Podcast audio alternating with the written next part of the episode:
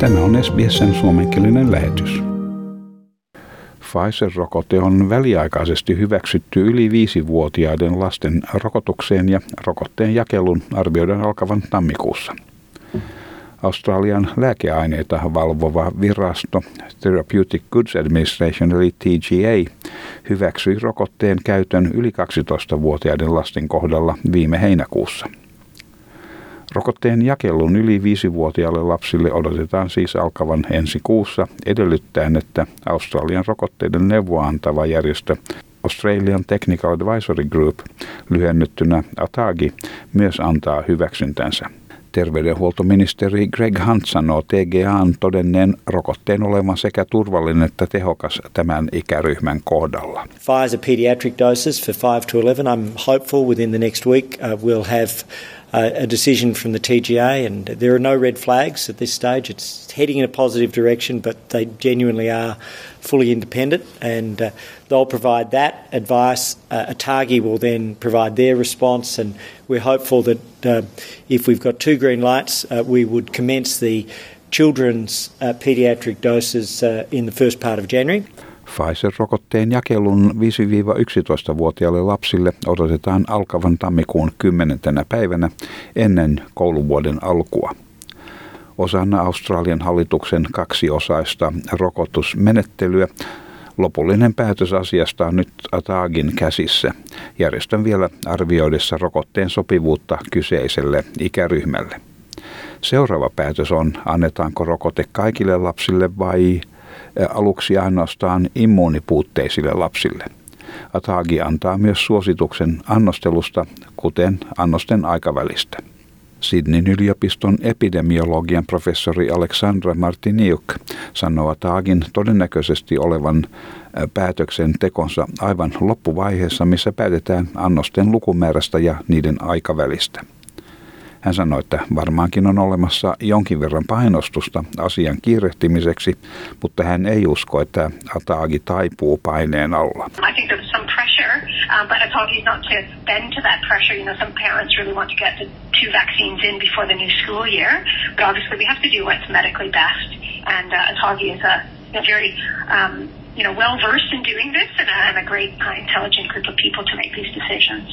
Jutun alussa mainittu TGA harkitsee vielä Moderna-rokotteen sopivuutta. Samaan aikaan on tehtävä päätös lapsille suositeltavasta annoksesta. Asiantuntijoiden sanoissa, että sen olisi oltava aikuisten annosta pienempi.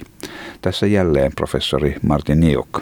The dosing for the 5 to 11 year olds is one third the dose of the um, teens and adults. And it's been packaged slightly differently as well, so as to reduce confusion. Um, so they're slightly different uh, vaccines. So they come with an orange top uh, rather than the others, I think, are purple and gray. Uh, so that will assist providers, obviously, in knowing um, which one they're, they're grabbing out of the fridge. On myös olemassa kysymyksiä lasten rokottamisen tarpeesta, koska tiedetään, että vaaraa lasten sairastumisesta COVID-19-sairauteen voidaan pitää pienenä. Asiantuntijat kuitenkin sanovat, että pieni osa tartunnan saaneista lapsista voivat sairastua vakavasti joutuen sairaalahoitoon ja he voivat jopa kuolla. Tilastotiedot osoittavat, että Yhdysvalloissa maalis- ja lokakuun aikana yli 1,9 miljoonaa 5-11-vuotiaista antoi positiivisen COVID-testituloksen. Yli 8300 lasta joutui sairaalahoitoon ja 94 kuoli. Tästä syystä Yhdysvalloissa on myös viime viikkoina aloitettu 5-11-vuotiaiden lasten rokotukset. New Yorkin pormestari Bill de Blasio kertoo, että kaikilla tämän ikäryhmän lapsilla on oltava ainakin yksi rokotus ennen pääsyä ravintoloihin tai viihdetilaisuuksiin. vaccination for the 5 to 11 year olds. It's just begun the last few weeks. Already we've gotten over 127,000 New York City kids in that age range vaccinated. That's great. It's a little over 19% of all the kids in that group. Considering it's brand new, that's good and it's better than the national rate, but it's not enough, obviously. We need to see a lot more. Euroopan unioni, Kanada ja Israel ovat myös hyväksyneet Pfizer-rokotteen annettavaksi lapsille. Kiina puolestaan on hyväksynyt Sinovac ja Sinopharm rokotteiden annettavaksi 3-17-vuotiaille lapsille. Chilen terveydenhuoltoviranomaiset ovat juuri aloittaneet kampanjan 3-5-vuotiaiden lasten rokottamiseksi käyttäen Sinovac-rokotetta. Chilen presidentti Sebastian Pinera ilmoitti rokotteen jakelusta. Compartir con todos nuestros compatriotas. We want to share with all our compatriots that we are beginning the campaign of vaccinating children between three and five years with a vaccine that is safe and works and that will protect more than 700,000 children between the ages of three and five. Entre 3 y 5 años. Professori Martin Iuk sanoi, että Australiassa noin viidesosa tapauksista on ollut alle 12-vuotiaita. Tämä ikäryhmä on myös altis joskus kuolemaan johtavalle MISK-tulehdussyndroomalle, minkä COVID-19 saattaa käynnistää. Sydänlihastulehdus ja perikardiitti, mitkä aiheuttavat sydäntä ympäröivien kudosten turpoamista ja ärtymystä, ovat kaksi äärimmäisen harvinaista rokotteen tuottamaa sivuvaikutusta. Yhdysvalloissa alle 200 poikaa miljoonasta ja alle 30 tyttöä 12-15-vuotiaiden ikäryhmässä saivat sydänlihastulehduksen. Tässä professori Martin Niuk selittää asian. Even though they get mild, they typically obviously get mild disease or asymptomatic COVID even.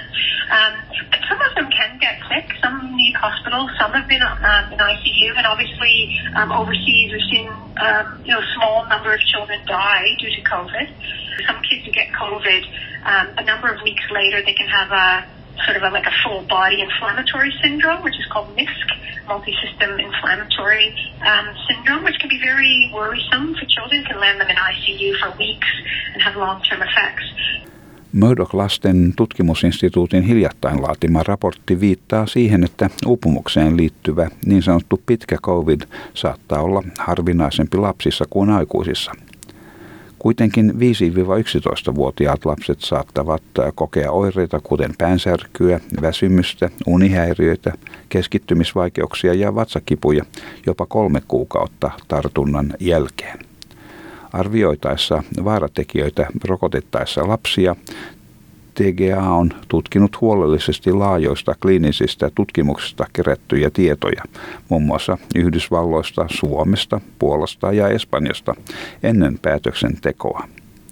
Murdoch-lasten tutkimusinstituutin professori Fiona Russell sanoo, että on tärkeää huomioida, että miljoonat lapset ovat jo saaneet kaksi rokotusannosta. Yhdysvalloissa turvallisuusseurannan kautta ollaan havaittu niiden olevan turvallisia. Tämän jutun toimittivat SBS-uutisten Akash Arora ja Peggy Giacomelos. Haluatko kuunnella muita samankaltaisia aiheita? Kuuntele Apple, Google tai Spotify podcasteja tai muuta suosimaasi podcast-lähdettä.